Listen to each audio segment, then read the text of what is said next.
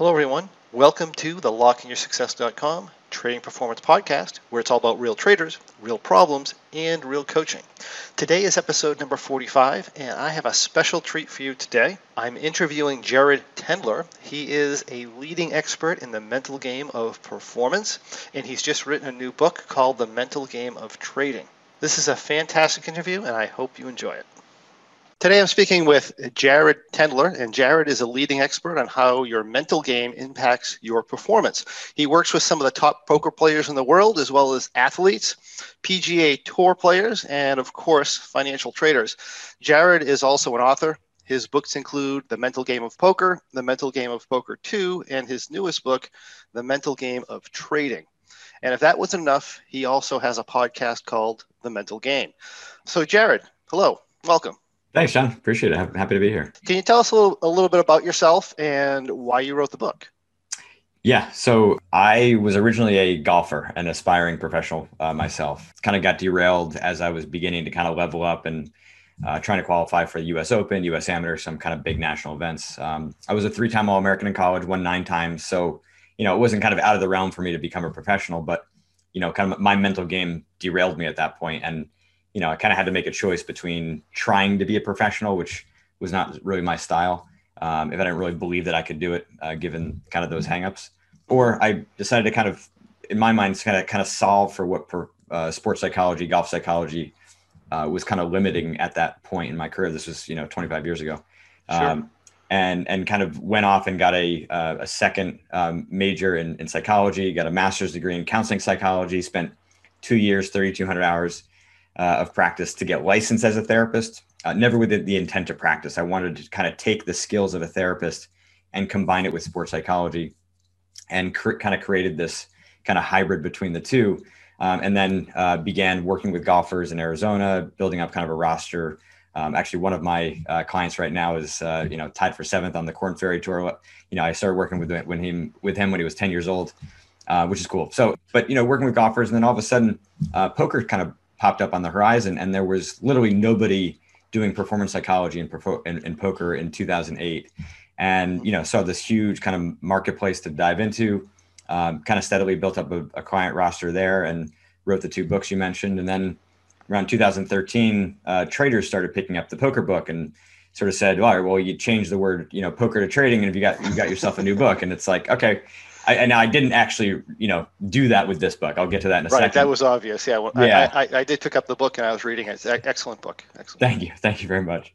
And and, and then the other uh, kind of thing that happened was that uh, in 2016, um, I got approached by Team Liquid, which is the largest uh, esport organization in the world. So for four years, I was their uh, their head of sports psychology, working with the the esport athletes. So you know, again, I'm a, I'm a golfer kind of by trade, trained a, a, a psychologist, so to speak, although I'm not a PhD, so trained a therapist, and then kind of have learned the markets of poker, uh, trading, and esports, and kind of adapting my material to those markets. And so, you know, when I looked at, you know, kind of what to do next, the, the trading book was kind of a natural extension given my work with traders for that time.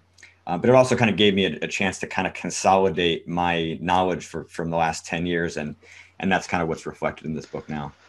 Yeah, I mean, I think, I think when you look at human performance, it doesn't matter what field you're looking at. We're all human beings, and regardless of what we're trying to perform really well in, we all have the same problems, right? Yeah, exactly. I, I think the key is, you know, you become influential most when you're able to kind of understand the way that, you know, in this case, traders think, the the marketplace that they're they're competing in.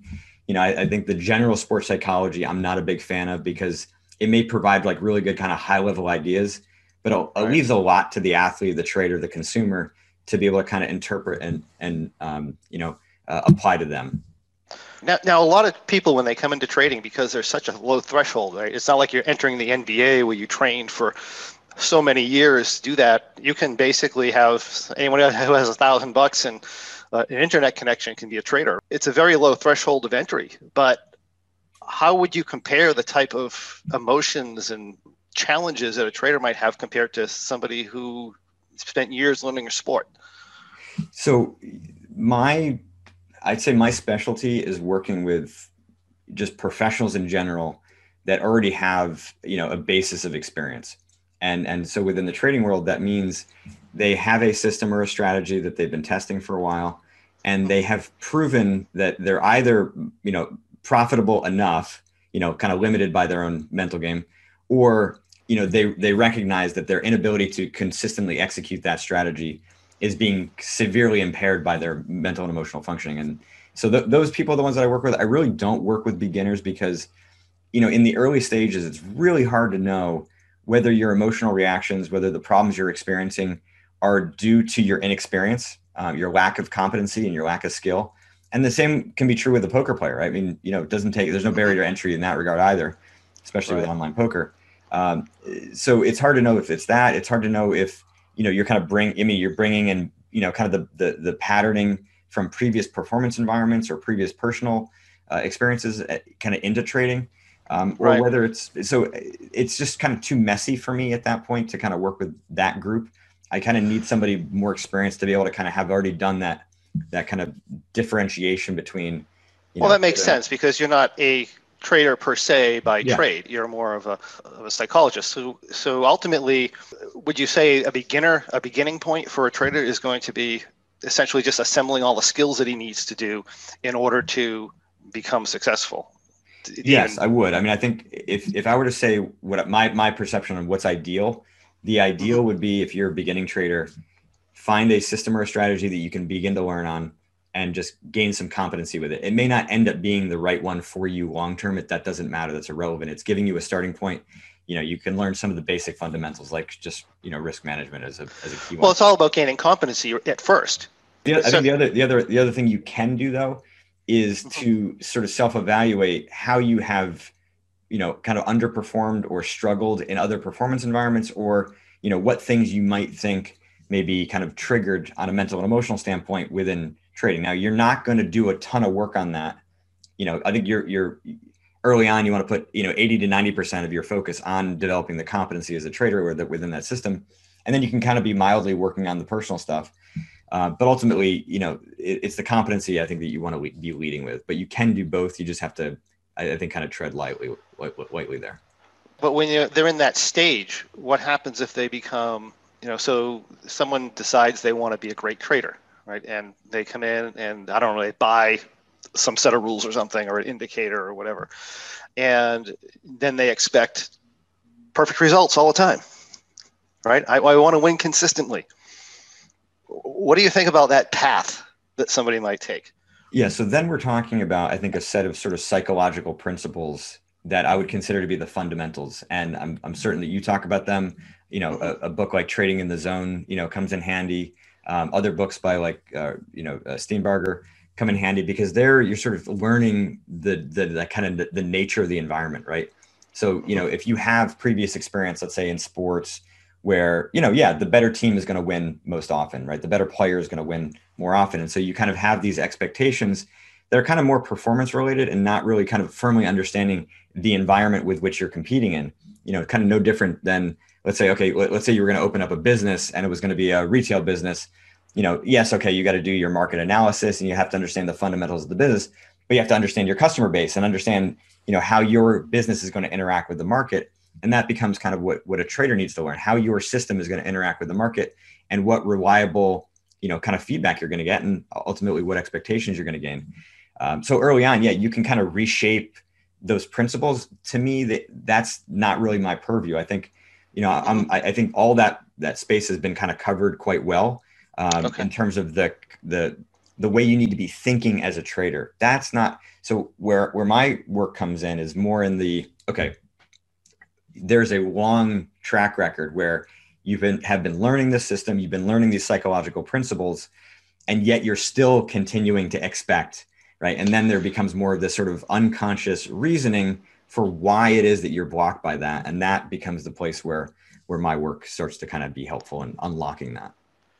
Yes yes absolutely. And I, we have a lot of traders in that realm where they started trading they get into trading. And i think it's a whole it all starts with the beginning process as they start trading. They come into trading expecting to like, like i said find an indicator or whatever they're going to win all the time. Then they find they don't win all the time. So they go to the next thing and then they go to the next thing and then they go to the next thing and they get caught in this loop and it you look at them 10 years later, they're still going to the next thing and to the next thing, right? They've never really gotten to the next thing. Is that something that you would be specialized in dealing with? Yeah, because at that point we're talking about a significantly repetitive pattern that has nothing to do with you know your ability to develop competency. It's it has to do with your ability to understand what it is that you're even doing. Um, right. You know, I think the you know there's a story in the book um, by a Japanese client of mine who um, at the time he was living in the U.S. got into cryptocurrency trading in 2017, and obviously bull market. You know, making a ton of money, sure. more money than he was in his part-time job. Decided to quit and become a full-time trader but had no idea really what he was getting into. Um, his wife was pregnant with their first son. Uh, it was a very chaotic environment because crypto markets open 24 7. His just stress out of his mind as he's effectively like losing money, even though the you know prices to continuing to go up as he's buying and selling, et cetera. And what we discovered was that deep down he had this wish that he could just get lucky. Um, he didn't actually want to become a skilled trader. He would rather be lucky than than good, and and kind of becoming aware of that was actually the catalyst for him actually beginning to, to make some progress. Um, and, and, you know, I called him out on it very clearly because I think a lot of traders come in and, you know, listen, the media does a very good job of, and, and it's the same, same in poker, right? You see these big, you know, very successful traders out there. You see these huge paydays and, you know, on the online poker world. And you think, well, that's what I want. It becomes no different than trying to win the lottery. Um, and if that's what you're after, then you're better off buying a lottery ticket um, but you know, if you actually want to become skilled and competent, then you cannot rely on luck, right? There's not a single trader in the world that is successful long term that relies on luck. Yes, they do get good luck at times, and of course, there are going to be some that are going to have you know outside returns as a result of it. However, you know, an edge in the market is no different than an edge in golf, no different than an edge, you know, as an esport athlete or you know a pool player, right? that edge is what yields you profit over time and and developing that takes long sustained you know skill development that's that's no different than anything else that brings up an important um, thing so one of the things that you say in the book that is that or you call focusing or being overly focused on your profit and loss a trading error and that's a an example of that right because the, the interesting thing about trading is you can get lucky and you can have a long period of success and really not know what you're doing 100%. So why is so can you go a little bit deeper into why focusing on your profit and loss for each individual outcome might be a trading error? yeah, yeah. I, I, like how softly you put that. Yes. Uh, yeah, we, we won't say it's a massive issue. Probably. um, yeah. But so, you want to say that, right? Yeah, exactly. you want to scream. yeah. I mean, it's i think i think that in sports in general and certainly in trading this this concept of process oriented thinking has really kind of taken hold over the years and in some respects it's almost kind of taken over too much so i'm going to put this into context it is very very important that you never lose sight of your goals and what you're trying to accomplish results wise like money is the scoreboard right We're, you know there's no nba basketball player who's out there just to have fun they right. want to win games they want to win championships that that those results matter the question becomes how do you create those results? And in the short term, it's not like basketball. The amount of false feedback that you get in the near term is really difficult to sustain for a lot of people. You know, much like it is for poker players, right? You go through these stretches where you are doing quote unquote everything right and and getting just completely destroyed, or you're, you're making a lot of mistakes and getting rewarded for it. So how do you distinguish between those two points? I, I think we have to look at the nature and the desire for feedback, right? As human beings, we require feedback in order to learn, in order to know how to make adjustments and adapt our strategy and continue to level up. You know, I, I often kind of relate this as a, you know, imagine a PGA Tour player on the driving range practicing, and they never get to see where the ball goes. I mean, right. the quality of their practice would be so significantly compromised that they wouldn't that their game would be would be significantly stifled. So so the reality is we need feedback. The question is how accurate is that feedback? And that's the problem with focusing too much on results in the short term. So, you know, as you've seen in the book, there's a, a, a tool that I developed called the A to C game analysis, where I have traders write out very detailed descriptions of what their A game looks like from a mental standpoint, from a tactical standpoint, right? Tactically, we're looking at, all right, what are you thinking about when you're making these high quality trades? You know, uh, what, what indicators are you looking at? What, what, what are you sensing you know in the market that you might not be able to sense in your B game or C game. And you do the exact same thing for you know your B game and your and your C game mentally and tactically. Like what in mm-hmm. C tactically, we might look at the kind of mistakes you're making. Uh, what are the biases that you're kind of bringing into the market? Uh, what are the changes in your perception of what's going on, or how your your strategy interacts with the type of market that you're experiencing? Uh, and if you do that, then it gives you a way to kind of evaluate yourself either trade by trade or day by day. That that I'm, I'm not going to say is perfect, right? Because there's bias in any type of feedback. But what it does do is help to give you a little bit of an offset so that you're not as focused on results in the near term. So at the end of a, a trader, at the end of a day, you can look at your A to C game analysis and say, ah, okay, for the most part, I was in this sort of A and B game range.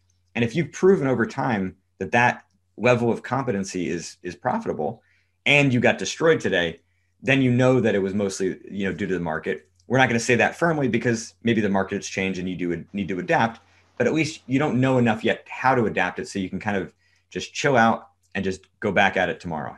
And on the flip side, you know, if you know that you were, you know, jumping into trades you shouldn't be, uh, making some moves that that were otherwise kind of out of your out of the realm of your strategy and and in more that kind of C game uh, state, and you made a ton of money, then it's likely you got lucky. So it just gives you a way of kind of buffering and kind of modulating your emotions day to day.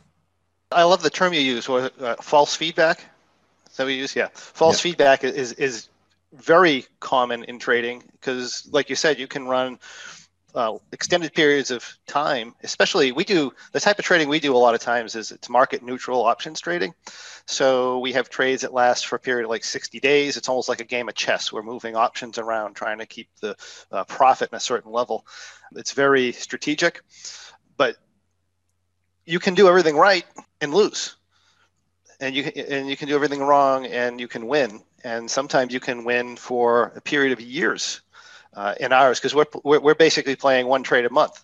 So you can you can win for a period of years and have that be completely luck driven rather than process driven. And that is definitely uh, some potential false feedback there. And so the question becomes how how do you know? When you were talking about your A game, your B game, and C game? Can you give some uh, like maybe a specific example of what an A game might look like versus maybe a C game?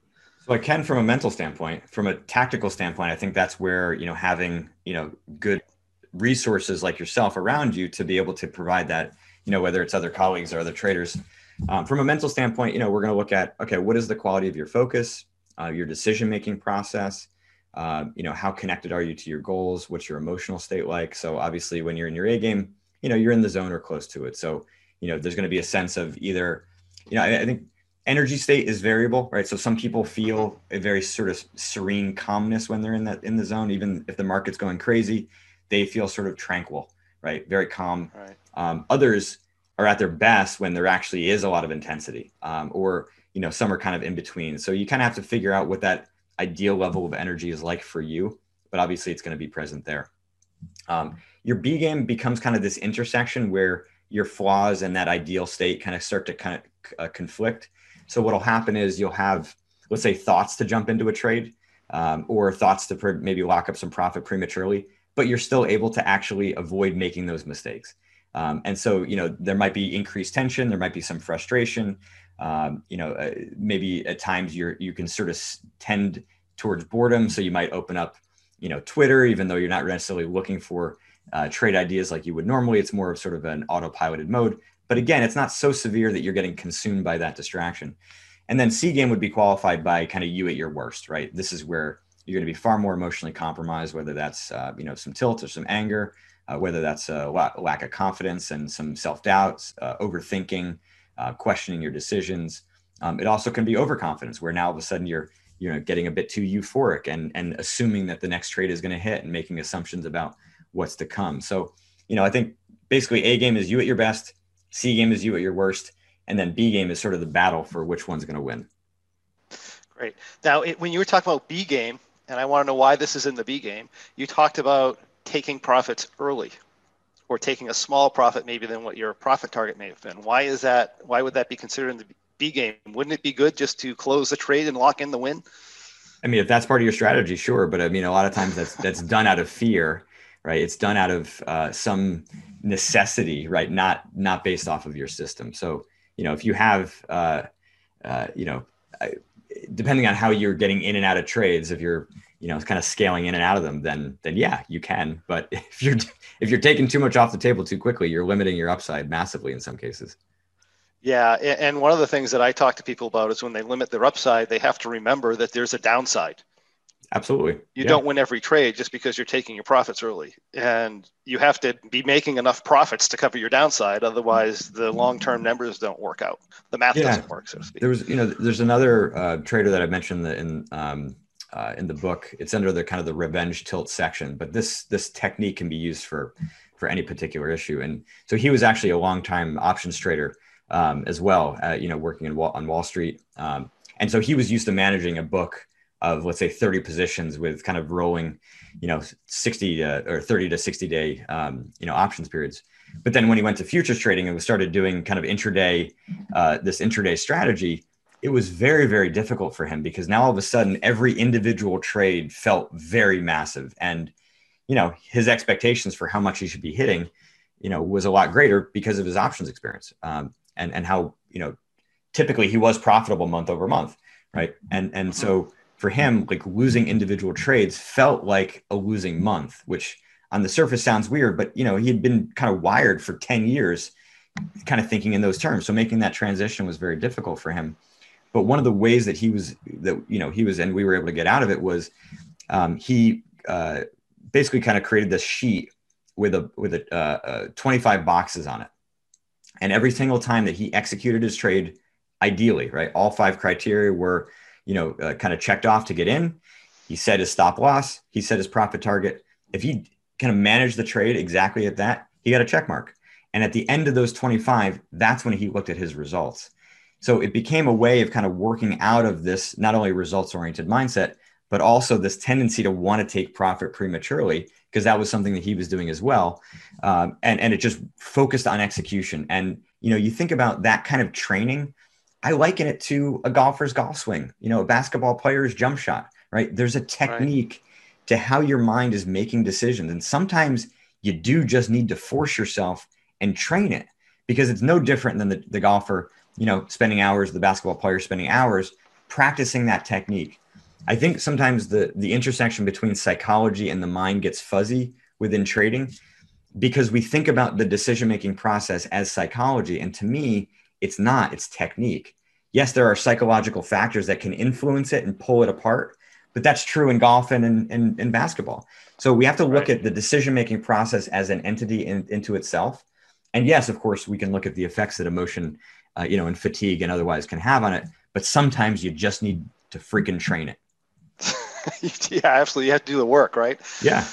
Hey, let's um let's just turn to confidence, um, fear, greed, stuff like that. Fun so stuff so uh, one of the interesting things that I kind of got out of the book, and I don't know if you specifically wrote this, is that a lot of traders who present or have a presenting problem of risk aversion, risk aversion and fear, that's not the real problem. As you said in the book, the problem isn't the problem. Some of them actually are dealing with greed and overconfidence. Yeah, cool. So, so I think in general, when I work with clients, um, very, very few of them are really accurate about the actual problems they're experiencing. So, yes, there are instances uh, of fear where it's actually anger. Um, but I'd say kind of the bigger topic is around greed. So, in my you know kind of research for the book and i, I, I interviewed a lot of, of, of, traders I, I worked with you know traders that weren't kind of part of my my my you know client base just to make sure that i was kind of getting a, a wider universe of styles and, and interests and perspectives and and I, I didn't get a single trader that had a problem with greed that actually had a problem with greed. And that's because what are we really even talking about? I mean your job is to make money. So how is that greedy right? And so right. the more we start to look at it to me greed is a performance problem that is most often associated with the other issues of like fear and anger and overconfidence and, and, and a lack of confidence.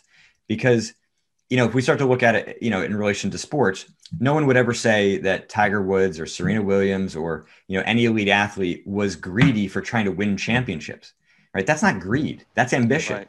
You know, so the Gordon Gekko quote of, you know, greed is good is often misquoted, right? We forget that it's, he says greed for lack of a better word. To me, the better word is ambition.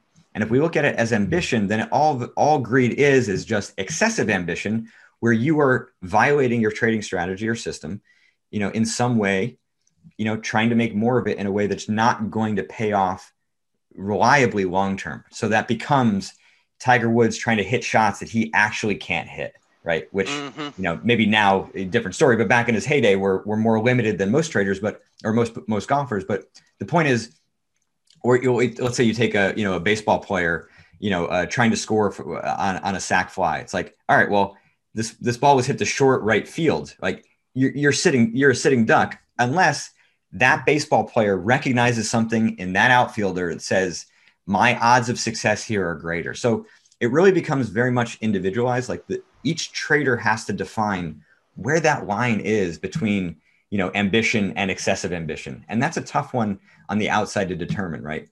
So mm-hmm. w- what we end up looking at is okay, what's causing those emotions? What's causing that excessive ambition? And when we when we look at it, I didn't find anything that was unique to greed because what, what again, what are we really talking about? They all had to do with the problems associated with fear and anger and and confidence issues. So, you know, in the in the greed chapter, I described four four traders who kind of came to me saying they had problems with greed, among others, but greed was not the problem, right? When we looked at it, right. one of the traders had what I would call a weak process. This was a 15 year trading veteran who, you know, when he had had these like massive opportunities uh, in the market, he wasn't trusting his intuition. He was going out, you know, looking for advice from other traders um, and and was struggling. And it turned out that you know there was some kind of weakness in his system, in his process, or his his kind of comprehension of it, and kind of simplifying that made made what he thought was greed, you know, kind of go away. Another guy was struggling with perfectionism. Um, another one was sure. struggling with uh, with illusions of control. Uh, another one was struggling with a, with a variety of problems, but they all again had that commonality of of thinking they had greed when it turned out to be something else. Yeah, and I think all the emotions you just mentioned are very common in trading. One of the quotes I saw in the book, and I'm going to paraphrase, it was uh, most newer traders come into this business more confident than maybe a 20 year veteran or something like that. yes. Yeah, it's it's it's why confidence is not um, like a reliable measure of competence. You know, mm-hmm. at the end of the day, you want to be competent more than you want to feel confident there's a there's a a, a flaw that I, I, talk about in the book called the Dunning Kruger effect, and and this talks about um, uh, this dynamic where people who are un- inexperienced they are oftentimes overconfident because they have no idea how inexperienced they actually are or how bad they actually are. And on the flip side, you have people who are extremely competent, but they falsely assume that everybody else knows what they know. And so they become right. underconfident relative. So you know, when we're talking about confidence, it really is just about your perception of your own skill. And so it's mm-hmm. very easy to overestimate it and very easy to underestimate it. And that is going to affect how you feel about your skill set. But that's not an accurate reflection of your actual skill set. So, I mean, ideally, we want to have those two things aligned, right? You want your perception of your skill to be equal to your skill, but that's an impossibility, right? There's always some, uh, you know, kind of gray areas here. However, we want to identify the flaws like perfectionism, like this Dunning Kruger effect, that kind of pull you farther away from that reality. Uh, but yeah, I mean, the the in, in poker we call them fish, right? It's the people that you know you sit down at a poker table, right? And if you don't know who the weakest player is, then it's you. The problem is, you know, when you're sitting down into the markets, you don't get to see all the other people at the table. So it, you know, it's it's it's harder for you know weaker traders to really get that mirror in their face that says, "Dude, you're the one that sucks here." Right. I, I think a lot of traders don't understand that that they are they are actually dealing with people. A lot of people don't they, they don't want to trade because they don't want to deal with people. And it's like, well, you don't understand. You're dealing with more people than you've ever dealt with in your life. And yeah. the competition is more fierce than it's ever been. Exactly. Even if it's an algorithm, it's still an algorithm created by a person. By a person, exactly. And um, oh gosh, where was I going to go? I had I had oh yeah, a, a common problem that that I see with a lot of traders is they key their confidence level into their recent profits and losses. So we see these traders, right? They, they, they come in, they start dabbling with small amounts of money. If they happen to have, if they, well, put it this way, right? This is the no win scenario where trader goes nowhere. If he happens to lose, he jumps systems or does something. If he happens to win, which we both know is luck driven, if he happens to win, then he builds his confidence level on that and then he increases size. Sometimes he quits his job and goes out trading full time or whatever right? And their confidence level's super high and then of course they're oversized at some point. They experience that normal loss and then their confidence level hits the floor. Yeah. So how do we pro- avoid that? I mean i think we we got to look first at motivation and and and goals here. I mean yeah. Are you do you want to become a trader or do you want to make money? You know and and there's a subtle difference between those two. You can obviously do both but if you want to make money then then go to the casino. I mean it's it's certainly cheaper. They'll they'll they'll eventually you know make you leave. But i mean you know in reality like the the desire to become a trader implies a desire to develop competence because mm-hmm. there's nobody in their right mind that would look at seasoned traders and say oh i want to be like you and then make 50k in a day and say, "Oh, I am like you." I mean that that's that that's not how it works. And anybody who has developed competence in anything else understands that. So how do you like kind of break through the people who are just out there looking to make a quick buck?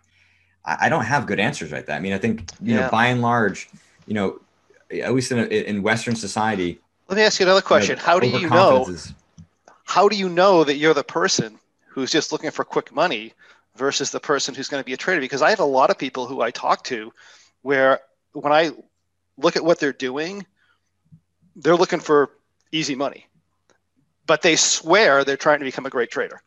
Yeah, I, mean, I, I, I haven't worked. I, so you you've got more experience in that. Um, you know, you know, the people that I work with, and you know, typically the people that you know buy my books are ones that kind of raise their hand and say, you know, yes, I want to actually work to to get better, whether it's at my mental game, you know, or becoming a better poker player, trader, or, you know, you you name it. So, yeah, I, I mean, breaking through delusion is tough. Uh, breaking through that yeah. layer of overconfidence is tough. You know, I by and large, people in Western society tend to be overconfident. You know, you look at the research, sixty to seventy percent of people believe that they have above average intelligence you know have above average right. you know s- uh, sense of humor and and, and I'm probably one of them right? As are you right?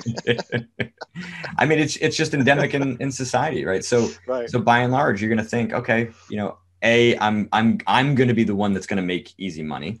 I mean I think if if if people knew um, what the road looked like you know, yeah. Um, they probably wouldn't take it. they probably wouldn't take it or at least they would at least be prepared for it yeah, it wasn't. And if and if they wouldn't take it because their their their true motives were, you know, kind of not aligned with the reality, then that's not a bad thing, right? If, no. if you want to become a, a trader, you've got to be prepared, you know, to do the work. I've I've got clients who've struggled for three years to become profitable, right? Mm-hmm. And, and and that doesn't mean that every trader has to go through those struggles, right? Some people do get lucky and find a good system for them.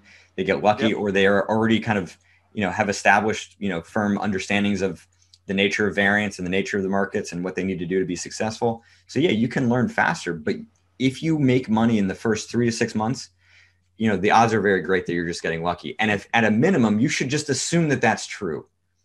You know, I and, think that's a good point. Yeah. Yeah. Yeah, assume that's true.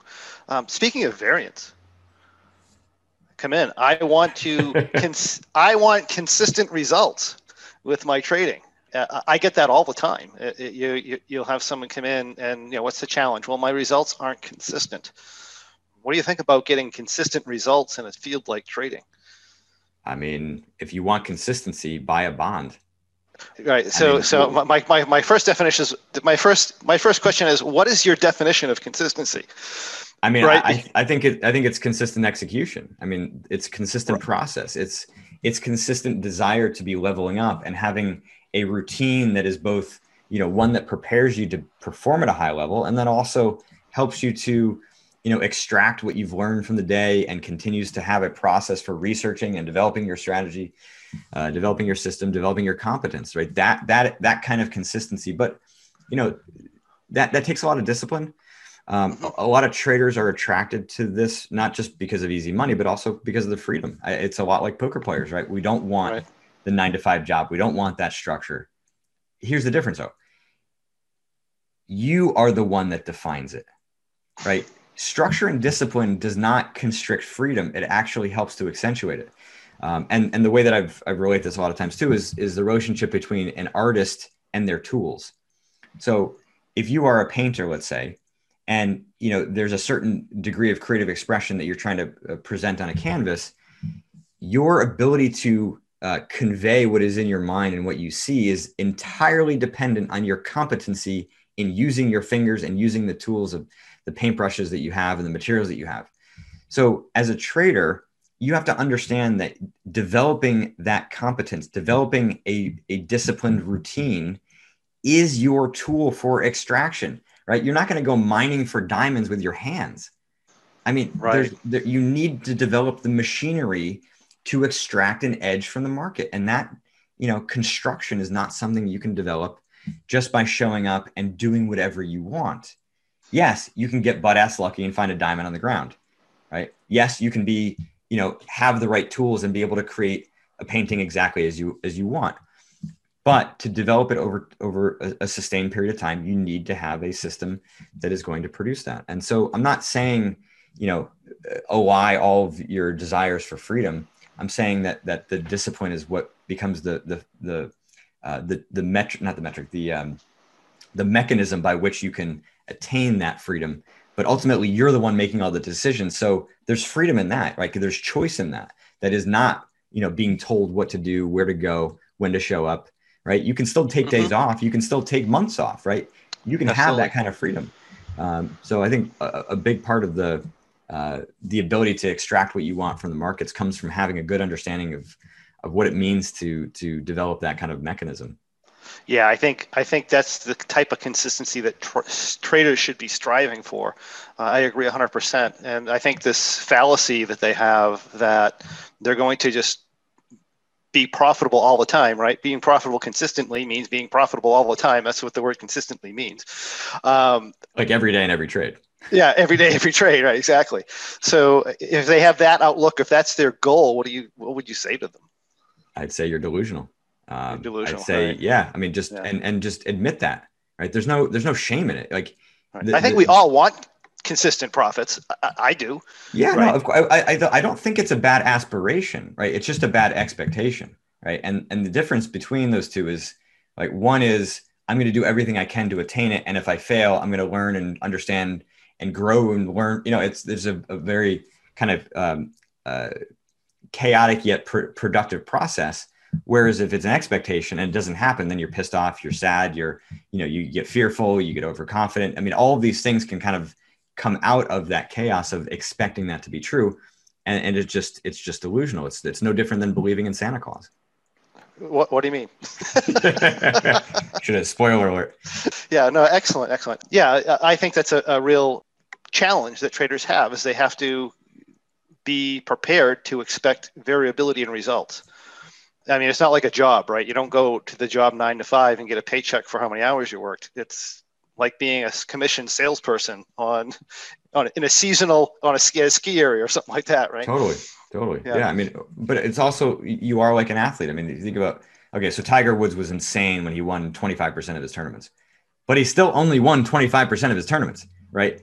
I mean, so that means 75% of the time Tiger was, you know, either first or second loser, you know, depending on on what, what your definition of, of second and third place.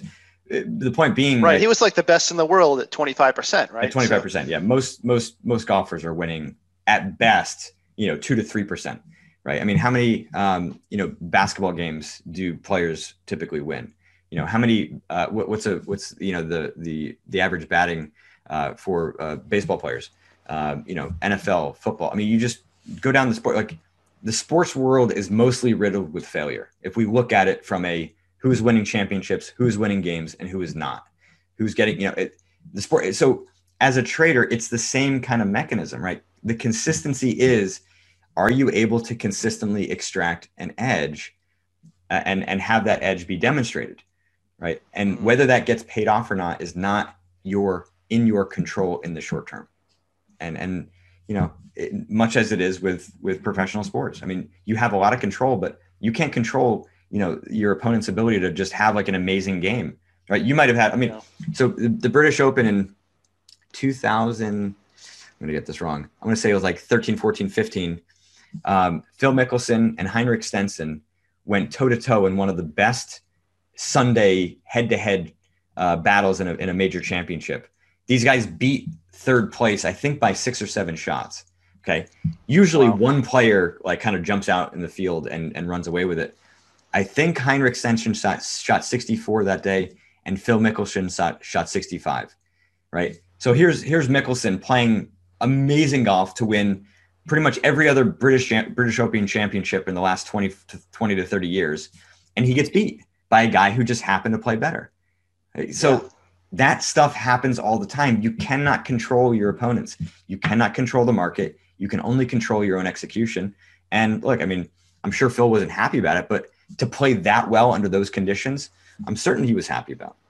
That is unbelievable when you when you look at that, and you I, I love the way you put that when you take a look at sports and maybe you know in the future talking with clients maybe i could actually bring that up and say hey who's your favorite sports football player or whatever and, and how much have they failed yeah right. How much have they failed? And that, yeah, that's a very common thing with trading too.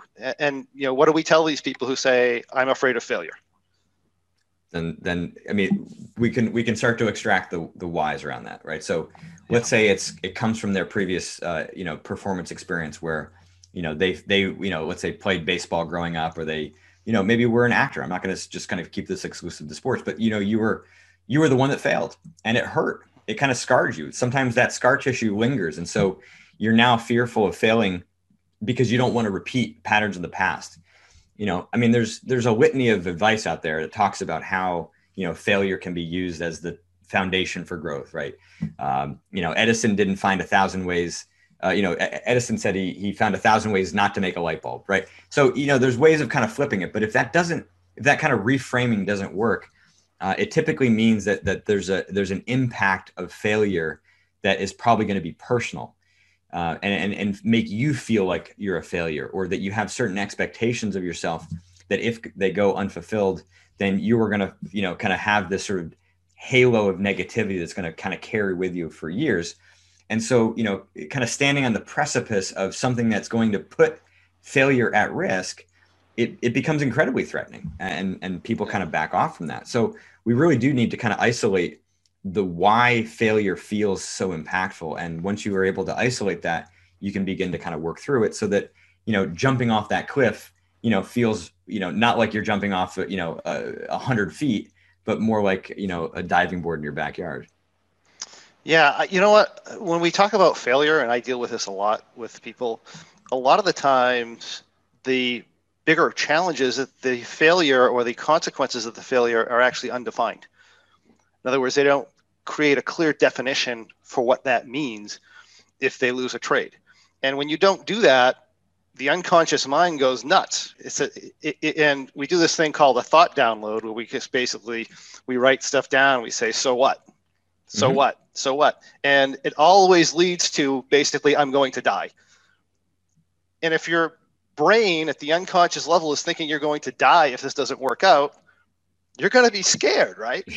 you would think so. so part of that is just clearly defining what does, you know, at least at a logical level, what does this loss actually mean? Mm-hmm. You know, what are the actual consequences of this? You have, you know, a thousand dollars less in your bank account who cares? You know, you could spend that taking your family out to an amusement park nowadays, right? Yeah. So, so, so once they realize that it's not that big a deal, of course they have other attachments to it. If I if I don't make money this time, it means I'm never going to make it as a trader. I'm, mm-hmm. uh, my wife's going to not love me, and she's going to leave me, and all my, you know what I mean. So, I think it's it really is helpful to bring that out yeah and so and so what i start to look at in that in that process too is you know what are some of the the flaws that get associated with that? And one that you just mentioned there is you know kind of this projection of the future right? Mm-hmm. um, and and what's interesting is that a lot of times in that scenario uh, people who are lacking confidence or in this case you know fearing failure they have this projection of the future. And the problem is not that you're making that projection right? Because that's an effect an essential kind of element to what we do. right. Yeah The problem is that you're actually making a prediction that you think is factual reality. And in this case, you're actually overconfident, right? So you believe that what you think is going to happen is what's going to happen. And you're basically just a shitty psychic. I mean, you do not make predictions, right? You're not a, a freaking soothsayer here. So, you know, it, I think sometimes that recognition helps to kind of crack through the veneer of, of what, what's going on. And you start to realize, ah, okay, what I'm projecting is not factual reality. And so what the, what is what is going to happen? Actually, I have no freaking clue. It, right. You know, it's more open. And and the flip side can be true too. And this is part of what feeds the overconfidence is that you know you're expecting to make money, you're expecting the next trade to hit. And so understanding that you know those are actually estimates or predictions, they're not you know kind of factual realities. It's not factual. Can help to start to kind of buffer that you know that that euphoria as well. And I think when you think it is, I think when you or I believe when you actually believe it's factual, and then it doesn't come to pass, yeah, that's going to trigger fear right? Because totally. now you don't feel now you're incompetent or, or whatever. Your predictions are bad. Yeah, I mean, that's that's how you kind of get undercut with with the overconfidence. Um, yeah, I mean, I kind of imagine overconfidence is like the that cartoon character that like runs off the cliff and doesn't know it yet. Uh, right. You know, it's like once they realize it, then then they have their oh shit moment, and that's that is yeah that it's like you know you get the carpet yanked out from underneath you, and you know especially what I see a lot of times with with traders who kind of cycle through that overconfidence and underconfidence is those cycles often are t- oftentimes are caused by the same flaw, right? So this mm-hmm. flaw of predicting the future, the, this illusion of control, um, an illusion of learning. Um, you know, they, you know, when when things are going really well, you think you've learned instantaneously. You think you're in full control. You think you know your predictions are all coming true, and then on the flip side, and so the, all of that feeds the you know that that overconfidence. And then on the flip side, you know you think all your predictions are, are, are garbage. You, you, think you haven't learned a thing. You think you're in control of nothing. And so that all feeds the negativity. But but really we're talking about the same flaw that needs to be corrected in sort of two places. And so over time if you kind of attack those flaws and correct them you can start to kind of modulate the the severity of both sides of the emotion. So you know it's it's kind of like a you know a, a, a position that's kind of ranging you know kind of upward we're, we're not trying to create these big spikes of volatility anymore, right? And you kind of right. can, can squeeze the the emotional variance in a sense, uh, you know, a lot narrower. He'll have a more consistent emotion, so to speak, right? Exactly. Yeah, more balance there. Excellent, excellent. Well, is there anything else you want to share with anybody? No, I appreciate the time. I think um, you know I'll, I'll, make a quick plug for the book. It's just uh, you know the mental game of trading is uh, available everywhere except on audiobook yet. Um, you know that'll be out soon, but kind of wherever you buy books in whatever form, um, you know you can go get it. And uh, you know, more information on me is at, at jaredtendler.com or on Twitter at, at jaredtendler. Excellent. We'll put those links in. Thank you for sharing and spending the time with us. We really appreciate your your wealth of knowledge. And and by the way, I do have the book. It's an excellent book, and we highly recommend it. So thanks, John. I appreciate that very much. Thank you. Appreciate the time. And that is what I have for you today. I hope you consider purchasing Jared's book. It's an excellent book on trading performance, and I highly recommend it.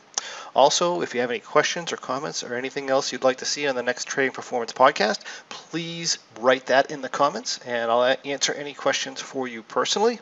Thank you for joining me today, and I look forward to seeing you on the next Trading Performance podcast.